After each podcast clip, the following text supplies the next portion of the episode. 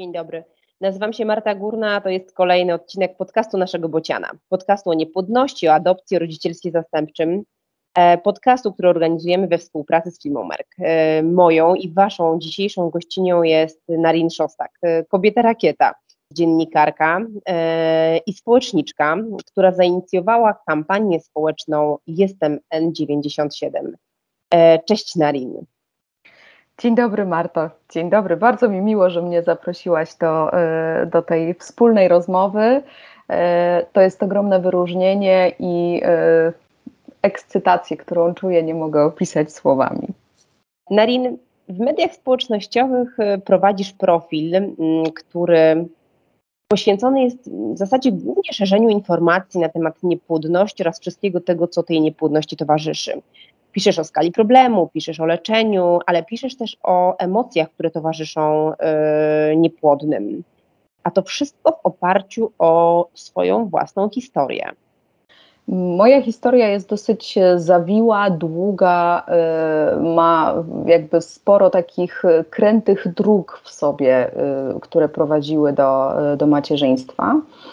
E, I czerpiąc z tych e, własnych doświadczeń, e, z tych emocji, z tych przeżyć, które mi towarzyszyły podczas starań 10 lat walki o moją córkę, mm, no one dają taki mm, spory ogląd na to, jak się inne osoby mogą czuć, będące w podobnej sytuacji. I mając za fundament te właśnie moje subiektywne emocje, pomyślałam sobie, że cholera, może nas być więcej, może nas być znacznie więcej, no bo dlaczego y, ja czuję się tak, a ktoś inny miałby się czuć inaczej, skoro to jest takie trudne.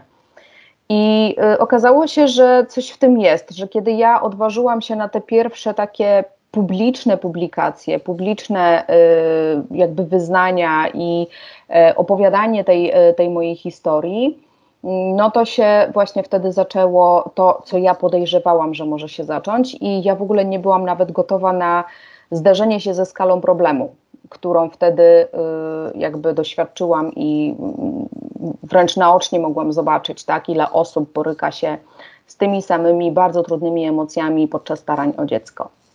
Mhm. Ale powiedz, jakie były początki mm, tego dzielenia się ze światem swoimi emocjami i przeżyciami? Mm, czy najpierw był Twój profil, a na nim pojawiła się, nie wiem, informacja o tym, że przygotowujesz się do leczenia albo jesteś w trakcie leczenia? Czy to był jakiś misternie zaplanowany cały, nie wiem, mechanizm, który, który powstawał w Twojej głowie, a dopiero potem się zmaterializował w postaci e, właśnie tego profilu, który prowadzisz? Mm, to był impuls czy zaplanowane działanie? W zasadzie ja mogłabym powiedzieć, że ten y, coming out ze sfery y, niepłodności, z tego tabu w moim przypadku odbywał się dwutorowo. To znaczy, y, pierwszym etapem takiego, takiego wyjścia było to, że ja w pewnym momencie odważyłam się powiedzieć najbliższym z mojego otoczenia, czyli rodzinie, tym, którzy tak najczęściej dopytywali o to dziecko, jak wygląda sytuacja. To był ten pierwszy etap. Drugim etapem było to, że my nie ukrywaliśmy y, w zasadzie naszych starań wśród znajomych, czyli nie, nie, nie rodziny, tylko znajomych. Y, I y, oni o tym wiedzieli. Natomiast w takim szerszym, w szerszej skali mówienia o tym, no to ja jakoś specjalnie nie miałam planów, żeby to robić. To, to, to, to się nie odbyło w taki sposób, że ja nie wiem, zaplanowałam, że ja tego i tego dnia powiem o tym i o tamtym. Zresztą y, moje potrzeby y, takiej opieki emocjonalnej, którą ja otrzymałam w momencie, kiedy wyznałam o tym, y, z czym się borykamy z moim mężem, właśnie wśród członków mojej rodziny, zaspokoiło moje potrzeby jakby takiego bycia pogłaskanym troszeczkę, więc ja zupełnie nie miałam takiej wiesz, takiej osobistej potrzeby, y, brzydko mówiąc, po prostu wylewania tego wszystkiego, co, co, y, przez co przechodziłam e, w internecie. Natomiast y, z takich bardzo niezaplanowanych, drobnych jakichś tam e, postów, które gdzieś tam bardziej wynikały z mojego życia codziennego i które dosyć y, oszczędnie jednak napominały o in vitro i y, o tym, że przeszliśmy takie leczenie, o tym, że się borykaliśmy z niepłodnością przez 10 y, lat. no to one zaczęły sprowadzać do mnie konkretne osoby. To nie był cel zamierzony. Ja nie, nie, nie, miałam zamiaru, jak gdyby tak, to, to nie było moje założenie, że ja zacznę mówić o niepłodności, bo y, to, to, to i tamto. To po prostu wyszło z, jakoś bardzo naturalnie. W momencie, kiedy ja zobaczyłam, jaka jest skala problemu, ile dziewczyn zaczyna do mnie pisać, ile osób potrzebuje wsparcia, ile osób ma taką wewnętrzną potrzebę E, e, gdzieś tam pogadania z kimś, kto je zrozumie, bo przeszło to samo, no to to wtedy dopiero otworzyło mi oczy i ja dopiero wtedy zaczęłam tak poważniej myśleć o tym, że warto mówić jeszcze głośniej, warto mówić jeszcze dosadniej e, i że no jednak ten przekaz gdzieś tam dociera i wyzwala w innych osobach borykających się z niepłodnością pewne poczucie ulgi, że nie jestem sama, nie jestem sam. Wrócę do tego wątku, o którym wspominałaś, tego coming outu rodzinnego i przyjacielskiego. Czy ty pamiętasz ten czas, kiedy zaczęłaś rozmawiać e, ze swoimi bliskimi na temat niepłodności? Czy te pierwsze rozmowy e, były dla ciebie trudne? Czy, czy, czy, czy, czy potrzebowałaś czasu, żeby do nich dojrzeć? Czy to było jakoś tak w miarę naturalnym procesem i, i, i nie wspominasz go szczególnie e, jako, jako, jako jakiś, nie wiem, czas trudny albo, albo taki, gdzie miałaś wątpliwości. Jak, jak to wyglądało? E, przedstawiając mnie, powiedziałaś takie, takie określenie kobieta rakieta. Ja nieskromnie powiem, że coś w tym jest, ponieważ ta rakietowość zawsze w pewnym sensie mnie określała i ona była też takim E, bardzo jasnym wizerunkiem mnie w oczach mojej rodziny. Ja zawsze byłam takim dzieckiem, które e, robi wiele rzeczy naraz, które e, interesuje się wieloma rzeczami, które nigdy nie siedzi w miejscu i w zasadzie w ten sposób też gdzieś tam moje życie wyglądało już powiedzmy mm, te lata młodzieńcze, później ta wczesna dorosłość i ja zawsze byłam bardzo aktywna, zawsze byłam bardzo jak to potocznie się mówi, hej do przodu. Natomiast dużo rzeczy mnie interesowało i moja rodzina, mając taki obraz mnie, z góry założyła, że y, kwestie rodzicielstwa nie są w ogóle w obszarze moich zainteresowań, że ja mogę nie chcieć nawet y, nigdy w moim życiu y, zostać mamą. No bo mam tyle ciekawych rzeczy do, do zrobienia, tyle pomysłów na siebie, że gdzie tam Narin będzie chciała zostać mamą. Taki obraz mnie y, jakby funkcjonował wśród y, członków mojej rodziny przez bardzo wiele lat. I ja o tym nie mówię w kontekście negatywnym, ponieważ y, nigdy mnie za to nie spotkały jakieś powiedzmy konsekwencje negatywnych emocji, ale był pewien wizerunek, pewien stereotyp dotyczący mojej osoby. I przez ten pryzmat na mnie patrzono. Natomiast w pewnym momencie, kiedy ja już poznałam mojego męża, nasze życie było szczęśliwe, fajne, gdzieś tam się spełnialiśmy oboje zawodowo i no, wydawałoby się, że jesteśmy taką idealną parą do tego, żebyśmy zaczęli mieć dzieci. To wtedy właśnie zaczęły się te dopytania: a kiedy będziecie mieć dzieci? A czy planujecie dzieci? Bo dopóki nie było Piotrka w moim życiu, to ten mój wizerunek właśnie tej, e, tej, tej, tej swobodnej, e, wiecznej w ruchu Narin, która robi milion rzeczy naraz, funkcjonował całkiem fajnie i on był taki do pogodzenia się dla mojej rodziny z tym faktem. Natomiast kiedy pojawił się Piotrek, to no właśnie wtedy się zaczęły te pytania, wtedy się zaczęło dociekanie, zainteresowanie, namawianie wręcz takie, no wiesz, powinnaś, masz cudownego męża, bylibyście y, super rodzicami, y, popatrz, no przecież Piotrek chciałby zostać ojcem. To wszystko zaczęło być bardzo mm, w pewnym momencie uciążliwe, przez, e, bym powiedziała, natarczywe, takie trochę mm, przekraczające już moje granice e, wolności. Ja wtedy sobie pomyślałam, że cholera, ale oni w ogóle nie mają świadomości, z czym my się mierzymy, bo my już od jakiegoś czasu e, byliśmy w trakcie starań, staraliśmy się ileś tam już czasu. I frustracja, która we mnie narastała w związku z tym, że nam się nie udaje, była dosyć trudna do. Mm, zapanowania w konfrontacji z tymi wszystkimi oczekiwaniami, że już czas, że powinnaś, że już masz tego męża i w ogóle. No, wiesz jak jest, to, jest to, to są bardzo takie e, powszechne zjawiska.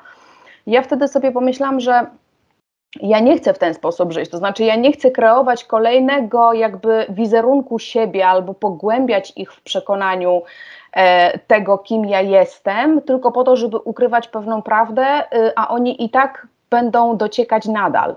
I to był taki moment, taki tipping point, kiedy ja stwierdziłam, że okej, okay, dobra, ja muszę ich uświadomić dla świętego swojego własnego spokoju, ponieważ oni są nieświadomi tego, że ja się staram, że my się staramy, że bardzo chcemy być e, rodzicami.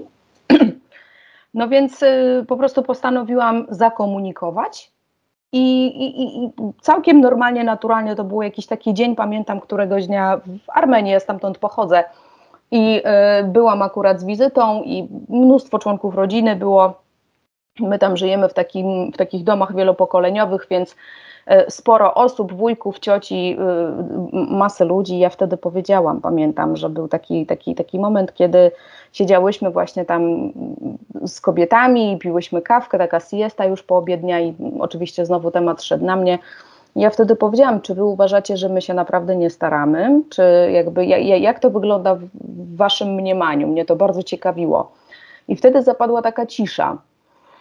Ta cisza była taka dosyć krępująca dla nich, bo chyba dotarło, że coś trochę jest nie tak. I ja wtedy powiedziałam: Słuchajcie, no rozumiem, że nie wiecie, no bo nigdy nie mówiłam o tym, ale mamy taki taki problem, więc e, nie pomagacie mi e, ciągle naciskając i wymagając ode mnie, że ja mam zacząć rodzić dzieci. I jakby jest problem, i dopóki go nie rozwiążemy, to wolałabym, żebyście po prostu dali mi trochę spokoju, tak? Jeśli coś się zmieni, to ja Wam o tym powiem.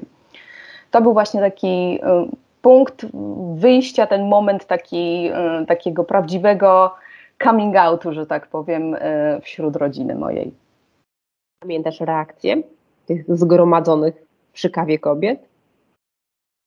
Tak, oczywiście, że pamiętam te reakcje, bo one były bardzo przychylne, bardzo takie współczujące, bardzo dodające otuchy, bardzo wyrozumiałe wręcz. Y, ale znowu jakby to wszystko prowadziło do tego, że zaczęła się, zaczął się kolejny etap y, wchodzenia w moje życie, ponieważ moje ciocie miały tysiąc pomysłów na to, jak mi pomóc. Więc y, w grę zaczęły wchodzić wizyty u zielarzy, znachorów, uzdrowicieli, nie wiem, księdza nawet, e, jakby cała masa jak takich e, pobocznych rzeczy, które ich zdaniem miałyby mi pomóc e, właśnie w tym, żeby, żeby zostać mamą. I to było też bardzo trudne dla nich do zrozumienia. Zresztą ja nie wiem, czy oni do tej pory zrozumieli. Mam wrażenie, że, że nie, że oni nadal wiążą jednak ten aspekt niepłodności z taką bardziej duchową e, sferą życia, aniżeli z problemem po prostu e, somatycznym, z chorobą. E, I jakby to było bardzo takie. Mm, chcę dla ciebie dobrze, ale trochę jednak przekraczało moje, moje, moje granice prywatności, ale dla świętego spokoju znowu muszę przyznać, że, że ja się dawałam trochę wkręcać w te wszystkie akcje ze znachorami. One dawały mi też trochę takie poczucie, że robię cokolwiek, ponieważ w tamtym czasie już byłam trochę zdewastowana psychicznie i potrzebowałam jakichś takich działań, które e, nie będą mnie kierować w stronę drzwi do lekarza, a bardziej w stronę, nie wiem, ja tak sobie to tłumaczę, w głąb siebie, a taki znachor czy taki zielarz trochę mi się kojarzył z takim, e, wiesz, takim zaglądaniem w siebie, gdzieś tam głąb i uduchowieniem i tak dalej. E, no to był taki etap dosyć dziwny. Dzisiaj z perspektywy czasu z całą pewnością mogę tak powiedzieć, że był dziwny, aczkolwiek potrzebny. Aczkolwiek potrzebny, ponieważ on był w zgodzie z moim ówczesnym stanem, poczuciem intuicji, że, e, że, że powinnam, że potrzebuję iść e, w tym kierunku. Ale myślisz, że miałaś prawo, mogłabyś, potrafiłabyś w tym, w tym czasie, kiedy, kiedy czułaś, że te granice twoje są przekraczane, e, powiedzieć nie. Mm, mówię Wam o tym nie dlatego, że potrzebuję Waszych rad. E, mówię Wam o tym, bo potrzebuję Waszego wsparcia. E, czy myślisz, że gdybyś e, nie miała tej potrzeby wizyt właśnie u zielarza czy znachora wówczas, to miałabyś w sobie otwartość i siłę na to, żeby powiedzieć nie, nie zrobię tego.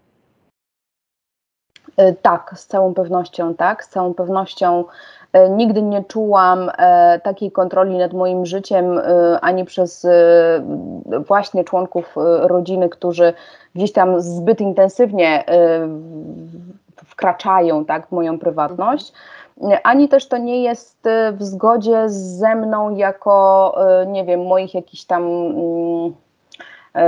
Sposobu życia. Ja uważam, że ja mam prawo robić to, co moje serce mi dyktuje, ja mam prawo decydować o sobie e, i niezależnie od tego, czy będą to moje ciocie, czy to będzie armia ludzi, to y, no właśnie przez to też bardzo często traciłam wbrew pozorom e, w oczach mojej, mojej rodziny, ponieważ ja, mm, ja nie szłam za tym tak potulnie, ale y, kwestionowałam pewne rzeczy i to, to, to się nie spotykało z taką e, aprobatą e, z drugiej strony, bo, e, no bo, no bo właśnie, bo ja byłam ta pyskata, która zawsze wie, y, tak, ta, taki, taki wizerunek mnie gdzieś tam funkcjonował w, w oczach mojej rodziny. Y, I nigdy nie czułam takiego, takiej potrzeby jakby słuchania po to tylko, żeby ktoś miał y, takie, a nie inne zdanie na temat y, mojego postępowania. To też zresztą objawiło się, że tak to powiem, w sytuacji, w której ja pojechałam do Armenii na operację. Pojechałam do, na, do, Armenii na operację e, laparoskopowe udrażnianie jajowodów, czego tutaj mój lekarz prowadzący w tamtym czasie odradzał, natomiast ja znowu czując w sobie taką potrzebę, że ja muszę się poddać tej operacji, pojechałam tam wykonać tę operację, to ja pamiętam bardzo dobrze, że y, wszyscy mówili, nie rób tego, po co ci to, y, pojedziemy do tego zielarza, tam jeszcze, tam ciociach coś tam jeszcze usłyszała o jakimś tam, co się, pani, która się modli, szeptunki, nie wiem, no po prostu cuda na kiju, Marta, to były takie rzeczy, które, mm, wiesz, y, no już przekraczały po prostu znowu moją potrzebę kolejnych kroków i ja wtedy powiedziałam nie. Ja nie przyjechałam tutaj, żeby chodzić znowu do zielarzy, tylko przyjechałam na konkretną rzecz, na konkretną wizytę. Yy, I wyobraź sobie, że ja pojechałam na operację, nie mówiąc nikomu, że ja jadę na operację. Ja po prostu wstałam w dniu, kiedy miałam wyznaczony termin u lekarza po prostu pojechałam do szpitala i dopiero ze szpitala, jak już zostałam przyjęta do tego szpitala i wiedziałam, że tam, nie wiem, następnego dnia wieczorem będę miała tą operację, wtedy dopiero zadzwoniłam do mojej siostry, powiedziałam, że słuchaj, ja już jestem w szpitalu, i jakby wiesz, ewentualnie możecie tam przyjechać, zapytać lekarza, co tam ze mną, natomiast y, ja już podjęłam swoje decyzje, więc proszę, żebyście y, po prostu oczekiwali na wieści o przebiegu operacji, natomiast decyzji y, za żadne skarby po prostu już nie zmienię, więc, więc tak to wyglądało. Także ja, ja, ja, ja sama raczej o sobie decyduję i mm, myślę, że to jest. Ratuje mnie w wielu sytuacjach. Ja nie miałam wątpliwości, że taka będzie Twoja odpowiedź, ale zapytałam nie bez powodu. Zapytałam dlatego, że to jest jeden z lęków y, tych osób, które nie decydują się na to, żeby otwarcie mówić o swojej niepłodności, że one nie mają siły, nie mają ochoty słuchać rad, że właśnie tego się obawiają, że jeżeli zaczną mówić o tym, że mają problem z płodnością, to zostaną zasypane milionem dobrych rad y, od tych cudownych odpuśćcie, bo za bardzo chcecie, przestań, jedźcie na wakacje, po właśnie e, wciskane do ręki numery telefonów e, kontaktowych wszystkich najlepszych ginekologów świata. Mm, I, I to jest ważne, żebyśmy sobie powiedziały otwarcie, że to, że my rozmawiamy z bliskimi o swoich problemach, o swojej chorobie, to nie jest tak, że my mamy obowiązek podążania za tymi wszystkimi dobrymi radami, że my możemy podzielić się swoimi troskami, podzielić się swoimi obawami, swoją historią, możemy wysłuchać tak. tych wszystkich rad i powiedzieć: mm, Dziękuję Ci bardzo, że się o mnie troszczysz, ale mam świetnego lekarza, mm, mam plan leczenia i nie będziemy go zmieniać. Ufamy naszemu lekarzowi. E, że ta otwartość nie obliguje nas do tego, żebyśmy te wszystkie dobre rady przyjęły i, i wprowadzały w życie. Y, tak, to, to, to jak najbardziej oczywiście, dlatego ja często to powtarzam, że mm, wiesz, mówienie trochę o y, niepłodności, tak porównuję do, do, do życia na Instagramie osób publicznych. My widzimy jakiś skrawek y, tego życia i dokładnie, a tamte osoby decydują, który skrawek pokazać nam, tak? I tutaj jest dokładnie bardzo podobny schemat, że E, ja mówię o jakiejś części, o jakichś kwestiach związanych z moimi e, sprawami e, zdrowotnymi, natomiast nie muszę mówić wszystkiego, nie muszę pozwalać otoczeniu na to, że nie wiem, mają mi dać złote rady, ale mm, to też jest kwestia trochę takiego, wydaje mi się, mm, nastawienia obu stron, o tak, bo to jest to, to, to, to co powiedziałaś, że jest pewna obawa, Y, właśnie przed tymi radami. Wiesz, my nie mamy wpływu na to, kto jak zareaguje. Tak? My mamy wpływ na to, jak my zareagujemy, i to jest bardzo, bardzo istotne, żebyśmy wiedzieli i zapamiętali, że my mamy prawo do tego, żeby powiedzieć nie chcę, że wiesz, dziękuję ci bardzo, właśnie tak jak mówisz. Jakby rozumiem, doceniam, natomiast ja mam swój plan, mam swoje jakby metody działania, ich będę się trzymać a nawet wręcz powiem, mamy prawo do tego, żeby powiedzieć, drodzy, y, jeżeli czegoś się dowiemy sami, będziemy mieć jakieś wiadomości nowe, albo nie wiem, coś się zadzieje, y, co będzie jakby warte tego, żeby Was o tym poinformować, to my to zrobimy. A do tego czasu proszę Was, żebyście nie zadawali nam pytań, nie wchodzili w tą sferę, dlatego że nie pomaga nam to w skupieniu się y, na chorobie, na leczeniu, na kolejnych y, krokach procedury, które przed sobą mamy. I po prostu czekajcie cierpliwie, najzwyczajniej w świecie. Myślę, że to stawianie granic jest bardzo istotne, ale to od nas należy. Zależy, czy, czy, y, czy tak będzie, czy inni będą szanować naszą, naszą prywatność. Więc jak najbardziej należy to robić i ja uważam, że to jest bardzo zdrowe dla przebiegu w ogóle leczenia dla nas. Narin, chciałabym wrócić do Twojego e, profilu e, na Instagramie. Tam wokół niego zgromadziła się naprawdę wspaniała społeczność. Sama wspominałaś, że, mm, no, że on się spotkał, że, że te Twoje posty spotkały się z bardzo szerokim E, odbiorem, że mnóstwo dziewczyn do ciebie pisało, pisało, że są w podobnej sytuacji. Ale powiedz, czy pośród tych, mm, tych wszystkich dobrych rzeczy, tych wszystkich wiadomości ze wsparciem albo tych wiadomości z prośbą o pomoc i wsparcie, zdarzają się też mm, zupełnie inne doświadczenia. Czy, mm, czy doświadczyłaś hejtu, czy e, doświadczyłaś e, stygmatyzacji w związku z tym, że piszesz o in vitro? Czy zdarza ci się odbierać wiadomości od przeciwników leczenia niepłodności yy, poprzez in vitro. Yy, I, a jeżeli tak, to jak sobie z tym radzisz? E, znowu, niestety nie mam wpływu na to, kto co do mnie napisze, i zdarza się owszem, że te wiadomości y, bywają również nieprzyjemne, bywają e, w kontrze do wszystkiego, o czym ja mówię, bywają nacechowane e, pretensjami, bywają bardzo krzywdzące, bym powiedziała, właśnie przekraczające moje granice prywatności na podstawie skrawka y, jakiegoś zdjęcia, opisu. Zakładają ludzie też bardzo często, że jeżeli nie mówię o czymś, to znaczy, że tego czegoś nie dostrzegam, y, albo to właśnie pretensje, dlaczego nie mówisz jeszcze o tym, o tym, o tym, o tym, o tym i o tamtym. To jest jakby Taka y, roszczeniowość też bardzo często się wkrada w to, o czym ja mówię i jak mówię. Mm, natomiast y, jeśli chodzi o stygmatyzację, ja myślę, że to jest trochę kwestia tego, czy ja sama uważam in vitro za rodzaj stygmatyzacji i przez to sito potem odbieram to, co kto do mnie mówi. W związku z czym nie, ja nie uważam, że y, moje dziecko, y, które przyszło na świat dzięki in vitro po wielu latach starań, y, jest w czymkolwiek gorsze od pozostałych dzieci, które zostały szczęśliwie poczęte w sypialni czy gdziekolwiek indziej przez swoich rodziców.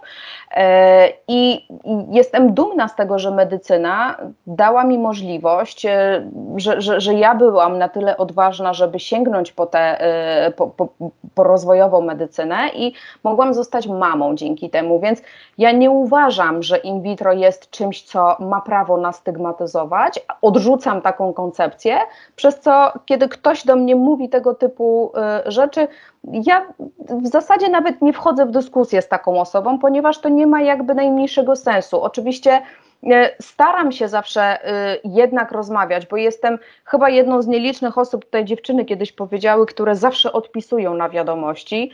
Ja mam fioła na punkcie odpisywania na wiadomości, niezależnie od tego, jaką wiadomość dostanę, zawsze staram się gdzieś tam dyskutować, porozmawiać z taką osobą, ponieważ często jest też tak, że ktoś napisze coś w jakichś emocjach, które e, są pochodną tego, co przeżył godzinę temu, dwie godziny temu albo miesiąc temu i w związku z tym to się gdzieś na mnie odbija. Po prostu dochodzi do, u takiej osoby do pewnego przepełnienia i trafia się coś, co ja akurat napisałam, więc ona wybucha. I w swoim jakby takim e, momencie e, apogeum emocjonalnym po prostu uważa mnie za właściwą osobę do e, adresowania swoich jakichś tam przemyśleń negatywnych. I ja staram się zawsze taką osobę gdzieś tam prowadzić, zawsze rozmawiam, dopytuję, ale dlaczego tak uważasz? Jakie są Twoje, y, nie wiem, przekonania? Skąd masz y, takie informacje? A dlaczego na przykład tak, a nie inaczej? Bo ja Ci mogę za chwilę wysłać y, zupełnie nowe dane, zupełnie inne informacje. Czy Ty jesteś na tyle otwarta, że jesteś w stanie to zrozumieć? Bo ja nie obrażam, ja nie wchodzę jakby w taką e, pyskówkę, powiedzmy, która jest gdzieś tam poniżej jakiejś tam kultury, bo to szacunek jest tutaj podstawową kwestią, ale hejt zdarza się. Hejt jest e, czymś, co myślę, że no tutaj nawet wielu dziewczynom, które mówią o e, niepłodności się zdarza, więc nie jestem odosobniona. Natomiast z całą pewnością nie jest to też łatwe. To też nie jest tak, że to spływa po mnie jak woda po kaczce, tylko po prostu próbuję w jakiś sposób zamanedżować tym i raczej idę w kierunku takiego racjonalnego tłumaczenia sobie pobudek, przez które ta osoba w ten sposób do mnie pisze, a nie inaczej. I jeżeli uda się z taką osobą dojść do jakiegoś konsensusu, porozmawiać, to ta osoba widzi, że po drugiej stronie również jest człowiek i jakby warto też zachować jakąś tam mm, kulturę i, um, i zostaje wręcz ze mną, tak? To jest taki mechanizm właśnie przewracania y, wrogów na, na, na przyjaciół, troszeczkę tak, to, to, takie coś ma miejsce. Mm, I ja sobie to ogromnie cenię, bo ja uważam, że my naprawdę możemy na wiele tematów y, dyskutować, możemy się nie zgadzać, możemy nie podejmować pewnych decyzji w swoim życiu i e, z racji swojej niewiedzy albo jakichkolwiek innych pobudek po prostu odrzucać pewne koncepcje czy leczenia, czy y, różnych innych y, zjawisk. Natomiast jeżeli naszym celem jest dialog, naszym celem jest próba zrozumienia się, to my zawsze się dogadamy, zawsze znajdziemy y, sposób na to, żeby, mm, żeby właśnie znaleźć jakiś wspólny język. Także tak, zdarzają się y, i wymagania osób, które piszą do mnie są czasami po prostu ponad moje siły i możliwości, więc no niestety nie, nie wiesz, y, nie zadowolę wszystkich, może tak, no. albo może teraz nie zadowalam, a y, nie wiem, za trzy dni napiszę coś, co jednak ich zadowoli, więc no y, to jest, y, wiesz, różnie to bywa, o tak. Dokładnie tak, mm, ale powiedz w takim razie, co ty z tego czerpiesz dla siebie, bo, bo na pewno dajesz mnóstwo mm, dobrego innym, no, bo czy szerzenie świadomości na temat niepłodności, czy właśnie to poczucie wspólnoty, e, wsparcia. To, to, to wszystko y, oddajesz Twojej społeczności. Przy tym czasami e, no, obciąża Cię dodatkowo właśnie to, że zmagasz się czy ścierasz z jakimiś no, niedobrymi wiadomościami, e, niepochlebnymi opiniami, oskarżeniami. Czasami wyobrażam sobie, że dźwigasz czyjeś nieszczęście, bo piszą do ciebie również dziewczyny w trudnych sytuacjach, po kolejnych stratach, po kolejnych nieudanych transferach. To wszystko dużo dla innych, a, a, co dla siebie? Czy to jest jakaś forma, nie wiem, autoterapii, czy, czy poczucie misji? Co ci to daje, że, że prowadzisz ten profil? To jest tak, ktoś, e, kilka osób nawet a tak a propos hejtu zarzuciło mi, że ja bardzo dużo zarabiam na mówieniu o niepłodności, więc chciałabym tutaj oficjalnie oświadczyć, że y, przez kilka lat mojej działalności zarobiłam na temacie niepłodności 0 zł, więc uspokójcie się. Natomiast y, tak zupełnie poważnie, a nie chciałabym, żeby to zabrzmiało znowu zbyt górnolotnie, natomiast myślę, że y, co nam dają pewne aktywności, które podejmujemy, wiesz, u każdego z nas pobudki mogą być inne, natomiast e, w moim konkretnym przypadku jest to jednak to, to, to, to, jest złożony w ogóle proces, bo i uwrażliwia mnie y, bardzo mocno na y, problemy innych, na doświadczanie przez innych y, wielu, wielu trudnych sytuacji i daje mi pewne doświadczenie, tak? Jakby ja, będąc też studentką psychologii, ja mam zamiar za chwilę, jak skończę studia, połączyć jakby psychologię z niepłodnością i to jest mój cel. Ja dzięki temu, że tutaj mówię, rozmawiam z dziewczynami i gdzieś tam nawet prowadzę takie bezpłatne godzinne konsultacje, które dziewczyny do mnie dzwonią, siadamy i sobie rozmawiamy i pokazuje im różne drogi wyjścia z sytuacji, w której one nie widzą tej drogi, one też mnie w pewnym sensie kształtują, dają mi um, ogromną satysfakcję, bo to jest, ja tematykę niepłodności poruszam z absolutnego poczucia misji. E, ja widzę, jaka jest ogromna potrzeba w naszym kraju mówienia na temat tej choroby, normalizacji, e, normalizacji metod leczenia i czerpię osobistą, ogromną satysfakcję z możliwości bycia wsparciem dla tych osób yy, i wiąże oczywiście swoje działania gdzieś tam w przyszłości z psychologią niepłodności, natomiast na tą chwilę ja poświęcam ogromnie dużo tak naprawdę, bardzo dużo mnie to kosztuje. Na przykład post, który dzisiaj opublikowałam wczoraj yy, zajął mi 8 yy, godzin, to jest etatowa praca. I bardzo często ludzie nie dowierzają, że ktoś może usiąść i poświęcić tyle czasu, żeby zrobić jedną rzecz. No tak to niestety wygląda, jeżeli chcę, żeby te informacje, które piszę i y, które mają komuś pomóc, no to nie mogą już być tylko i wyłącznie moimi subiektywnymi odczuciami. Tutaj trzeba jednak poszukać głębiej, poszukać badań, poszukać jakichś wyników, poszukać ciekawych rzeczy, które mogą faktycznie komuś pomóc w zrozumieniu tego, z czym on sam się boryka bo y, subiektywne emocje w pewnym momencie się kończą. One są fundamentem oczywiście, bo jakby każde z tych y, tematów, które poruszam, gdzieś tam wynika ze mnie, wynika z moich osobistych przemyśleń, ale no, to, żeby miało jakiś kaliber, jednak wymaga tego, żeby zrobić jakiś research na ten temat i poświęcić swój czas na to, żeby, e, żeby te materiały były wartościowe po prostu, tak? Coraz bardziej wartościowe.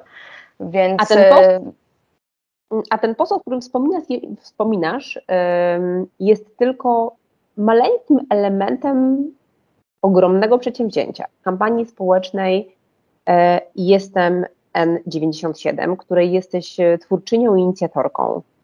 E, więc ja sobie wyobrażam, że tej pracy, tego czasu, tego poświęcenia jest ogrom. Opowiesz nam, Narino, tej kampanii? O kampanii opowiem z chęcią, ponieważ to jest e, kampania, która jest trochę właśnie takim moim dzieckiem, które ja niestety straciłam planując tę kampanię, ponieważ w momencie, kiedy już wszystko było ustalone, nagrania i tak dalej, ja niestety poroniłam kolejną ciążę i trzeba było wszystko przesunąć gdzieś tam w czasie. To był dla mnie trudny czas, natomiast z całą pewnością to wydarzenie jeszcze bardziej umocniło mnie w przekonaniu, że y, ta kampania musi powstać, że ona jest potrzebna i że mm, jakby to powiedzieć, y, nawet bardziej się rozwinęła w swojej jakby koncepcji przez ten czas, kiedy ja y, właśnie leżałam w tym szpitalu, trochę później w domu, przeżywałam te swoje dołki emocjonalne to w tym czasie ta kampania dojrzewała, nabierała jeszcze wyraźniejszych kształtów i i, i jakby tematyki, wokół której chciałam się e, poruszać. To jest kampania, która przede wszystkim ma na celu normalizację tematu niepłodności. Znaczy tutaj celowo naciskiem kładę na, e, nacisk kładę na samą chorobę, a nie metody leczenia, ponieważ uważam, że w naszym kraju istnieje przestrzeń do tego, żebyśmy mieli różne metody leczenia niepłodności, które będą zgodne E, z naszym poczuciem etyki. Myślę, że każdy człowiek ma prawo do takiego wyboru i e, nasze państwo powinien, powinno nam umożliwić taki wybór. Natomiast kolejną kwestią było to, że mm, ja sobie myślałam, analizowałam od dłuższego czasu, w jaki sposób dać osobom zmagającym się z niepłodnością, z niepłodnością jakby język, narzędzie do mówienia o niepłodności, wcale nie używając tego słowa. I y, jakby taki zakamuflowany przekaz, który ma na celu y, pomóc komuś, kto troszkę anonimowy wręcz sposób chciałby powiedzieć o tej swojej niepłodności, a jednocześnie dać tym odbiorcom do myślenia, kurczę, a co to jest, co ta moja wnuczka, czy tam, nie wiem, siostrzenica pokazuje w internecie N97, o co chodzi? Ja chciałam wywołać jakby taką obustronną reakcję i E, kiedy zobaczyłam w moich papierach całkiem niedawno, właśnie kilka miesięcy temu grzebałam w tym wszystkim, zobaczyłam sobie tam właśnie takie oznaczenie, rozpoznanie N97 to ja nawet sama do tej pory nie wpadłam na to, żeby to sprawdzić, żeby, nie wiem, gdzieś tam zgłębiać się w e, tej e, klasyfikacji ICD-10, co, co to znaczy, tak, bo to jakby jest, nie, nie, nie wiem, nie przyszło mi to do głowy po prostu. I wtedy sobie pomyślałam, kurczę, to jest dokładnie to.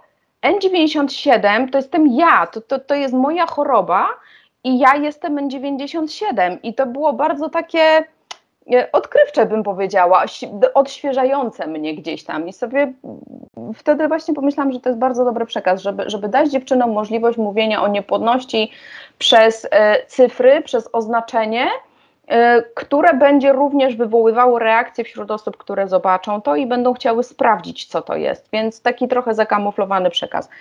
I e, ona jest, ta kampania jest dla mnie bardzo ważna. Ona jest bardzo ważna, bardzo istotna, mm, bardzo osobista, ale widzę też, że, e, że staje się coraz bardziej osobista dla innych. Y, dostałam mnóstwo informacji na temat takich rodzinnych coming outów, bo nie wszyscy się odważą zrobić to w internecie. Koncepcja polegała na tym, żeby ludzie zrobili sobie zdjęcia, pokazując na swoich palcach ilość lat starań o dziecko lub ilość straconych ciąż które doświadczyły w swoim życiu, oznaczając siebie jestem N97. I zadziwiające było dla mnie to, jak wiele osób się utożsamiło, jak wiele osób odnalazło w tym krótkim określeniu y, swoje miejsce y, w tym, gdzie się znajduje, tak, z tą chorobą, gdzie, gdzie, gdzie jest mój punkt na tej mapie po prostu niepłodności, po której czasami się poruszam y, bardzo po omacku. Wiele osób napisało też, że ja też jestem N97, ale nie mam jeszcze odwagi o tym, żeby mówić o tym w internecie co też jest bardzo ok, e, dlatego że nie każdy musi czuć tę potrzebę, nie każdy musi e, mieć w sobie taką e, też siłę, żeby, żeby o tym w ten sposób mówić, publiczny. Natomiast no jest grupa ludzi, która jakby uciera ten szlak dla innych i ja myślę, że to jest bardzo istotna rzecz, żebyśmy właśnie ci trochę bardziej odważni mogli iść tym kierunku, y, robiąc właśnie drogę dla tych, którzy za chwilę będą gotowi, za chwilę się odważą, nie wiem, pomyślą sobie, ok, 300 osób o tym powiedziało, pokazało na palcach w internecie, no to może i ja. Ona po prostu te osoby w pewnym momencie dojdą do tego, który moment, która chwila jest dla nich właściwa do tego, żeby, y, żeby mówić o tej niepłodności. Y, I ta akcja jest też jakby trochę takim początkiem do tego, żebyśmy w ogóle zaczęli mówić o, e, o bezdzietności, o tym, że nie wszystkim nam uda się zostać rodzicami, e, o tym, że e, to jest pierwszy krok do tego, żebyśmy konfrontując się z chorobą w pewien brutalny sposób, mogli zrobić kolejny krok. Mogli y, powiedzieć sobie, OK, no to skoro już wiem i gdzieś tam sobie dobitnie to powiedziałam, no to teraz może powinnam, nie wiem, pójść do psychologa, przegadać te emocje, nie wiem, poprosić o wsparcie, pomoc, jakby to jest taki pierwszy krok, który jest sygnałem i takim, mm, nie wiem, bodźcem do tego, żebyśmy dalej y, zgłębiali y, właśnie swoje emocje w obliczu niepłodności i Dzięki temu też wpłynęli na powodzenie leczenia, bo jestem przekonana, że zdrowe emocje w niepłodności absolutnie wpływają na powodzenie e, leczenia i myślę, że tu jest e, bardzo też e, ta kwestia kluczowa po prostu w mówieniu wprost o swojej chorobie i wyjściu z jego cienia, żeby móc dalej właśnie podejmować te następne kroki. Udało Ci się wokół tej kampanii zgromadzić fantastycznych ludzi, którzy stali się jej twarzami. A co to za ludzie? Jak udało Ci się tą ekipę e, zebrać, zmobilizować i uruchomić? E, tak, to muszę przyznać, że internet, e, jak wszyscy na niego psioczą i mówią, że social media to samo zło, e, to ja mówię, że nie, social media to samo dobro, dlatego że w zależności od tego, jak właśnie korzystamy z tych narzędzi, to takie też możemy mieć wyniki i mm, jakby cel, zamiary, jakie mamy, tak. Ja widzę w tym same pozytywne aspekty. Chociażby właśnie to, że mogłam dzięki Instagramowi, dzięki tym działaniom poznać e, szereg fantastycznych osób, które zaprosiłam do tej akcji. To są dwie Ole, dwie Pauliny i jeden Sebastian. Oni również prowadzą swoje e, konta na Instagramie. Optymistka Ola, wyczekiwana, jeszcze nie mama. E, Paulilu, jeżeli nie przekręciłam nazwy, i Korpokor. E, to są, to są osoby, które otwarcie mówią o niepłodności i e, też dokładają swoją cegiełkę do normalizacji tego, tej choroby. Pierwszymi osobami, które, y, do których się zgłosiłam z zaproszeniem y, do udziału w tej akcji, to była właśnie Ola i Paulina, optymistka Ola i wyczekiwana y, Paula, i one od razu się zgodziły. W ogóle jakby bardzo im się spodobała koncepcja, bardzo to gdzieś tam sobie natychmiast były w stanie zobrazować to, o czym ja do nich mówię. E, na tej podstawie ja później już sobie usiadłam, przygotowałam już cały taki, powiedzmy, konspekt z prawdziwego zdarzenia, jak ta kampania miałaby wyglądać i zaczęłam poszukiwania innych osób. E, szczęśliwie udało się e, zaprosić do tej akcji pięć osób. I to jest naprawdę duży wynik, dlatego że nie było łatwo, ponieważ jak nawet ogłaszałam właśnie, że, że szukam osób do akcji, no to nie było chętnych. I E, tutaj trzeba było właśnie zaprosić jednak te osoby, które nie mają z tym problemu, które widzą sens mówienia o niepłodności otwarcie. Dlatego, dlatego właśnie ta ekipa, a nie inna, i myślę, że to też dużo daje, bo mm, inni, ci, którzy wcześniej nie byli gotowi do mówienia o swojej chorobie, widząc teraz te kampanie, E, zgłaszają się, mówią Narin, ja bym chciała kiedyś też opowiedzieć swoją historię. Narin, a może ty byś, nie wiem, zrobiła, poruszyła ten temat i ten, bo jest mi bliski, ja bym może chciała o tym pogadać.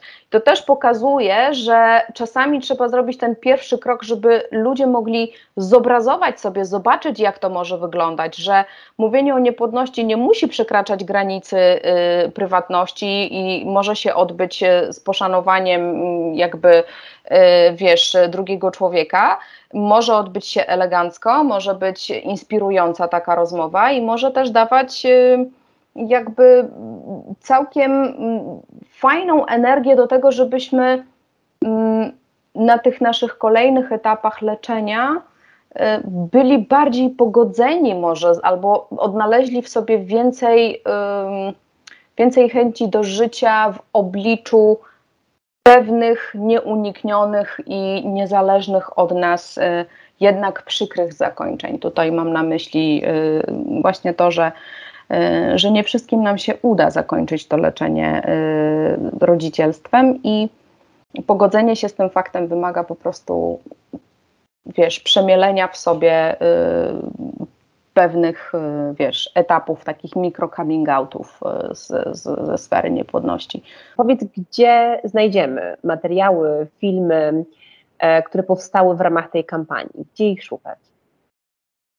E, przede wszystkim y, publikacje odbywają się, pełne odcinki y, można znaleźć u mnie na YouTubie, na moim kanale y, Mrs. Boss na YouTubie. Również je publikuję na Instagramie też na moim profilu jako The Mrs. Boss, więc tutaj też można y, znaleźć. Jakby cała akcja była y, zaplanowana tylko i wyłącznie dla internetu, że tak powiem, do publikacji w internecie. Y, nie, nie, w ogóle nie brałam pod uwagę żadne inne media, nie jest to mój kaliber możliwości. E, i poszukać po prostu w internecie, na YouTubie, na, na Instagramie. Wystarczy wpisać hasło jestem N97, jestem N46, bo tutaj N46 jest oznaczeniem męskiej niepłodności. To z łatwością można, można dotrzeć do tych materiałów, można je obejrzeć. E, na tą chwilę zostało nam jeszcze do publikacji zostały dwie, dwa odcinki, a następnie pojawią się y, bonusowe y, materiały, które mam nadzieję też troszeczkę będą poruszać e, pewne nieporuszone do tej pory e, aspekty. Natomiast akcja będzie miała z całą pewnością swoją kontynuację, ponieważ ja już dzisiaj widzę, że nie jest to zakończenie, nie jest to klamra, a raczej początek do tego, żeby Mm, żeby rozwijać ten koncept mówienia o niepłodności i już nie tylko przez osoby y, stricte związane jakby z leczeniem choroby, czy, ale też właśnie ze specjalistami, z osobami, które właśnie współpracują, z embryologami, z lekarzami, z psychologami, w ogóle rozmowy na temat długowieczności, jakichś takich koncepcji życia bez dzieci, bo musimy też gdzieś tam brać pod uwagę ten aspekt. I sporo fajnych tematów zaczyna się otwierać wokół tematu e, niepłodności, wokół tematu płodności, wokół w ogóle jakby całej tej koncepcji jestem N97. Także myślę, że przyszły rok będzie bardzo pracowity dla mnie, dlatego z utęsknieniem już teraz czekam na grudzień, żeby trochę odpocząć. I ruszyć e, w pełni naładowana do, e, tak. do pracy w styczniu, rozumiem. Narin, bardzo Ci dziękuję za tą dzisiejszą rozmowę, mm, niezwykle ważną i za Twoją otwartość, za to, że podzieliłaś się z nami nie tylko swoją działalnością w sieci, ale też, też e, tymi e, niełatwymi fragmentami swojego życia. E, a Was wszystkich zapraszam do mediów społecznościowych Narin, ale też na naszą stronę internetową, nasz myślnik bosian.pl, bo tam nie tylko informacje na temat kampanii Jestem N97, ale również wiele informacji na temat psychologii niepłodności, na temat e, leczenia niepłodności, ale też na temat e, niezamierzonej bezdzietności, o której Narin wspominała i która jest takim tematem, o którym mówi się niewiele, mm, bo to są trudne rozmowy. Narin, ogromne dzięki. Marta, ja również bardzo dziękuję. Y, chciałam całej ekipie Bocianom podziękować za to, że wzięłyście nas pod swoje skrzydła, za to, że jesteście patronem naszej akcji Jestem N97, y, za to, że okazujecie nam tak ogromne wsparcie w promowaniu tej akcji, w docieraniu do y, coraz większej liczby osób borykających się z chorobą niepłodności. Dziękuję Ci ogromnie za dzisiejszą rozmowę. Było mi bardzo miło i y, mam nadzieję, że kiedyś powtórzymy taką, taką rozmowę, może nawet bardziej face to face. Na pewno tak. Dziękujemy Wam i do usłyszenia.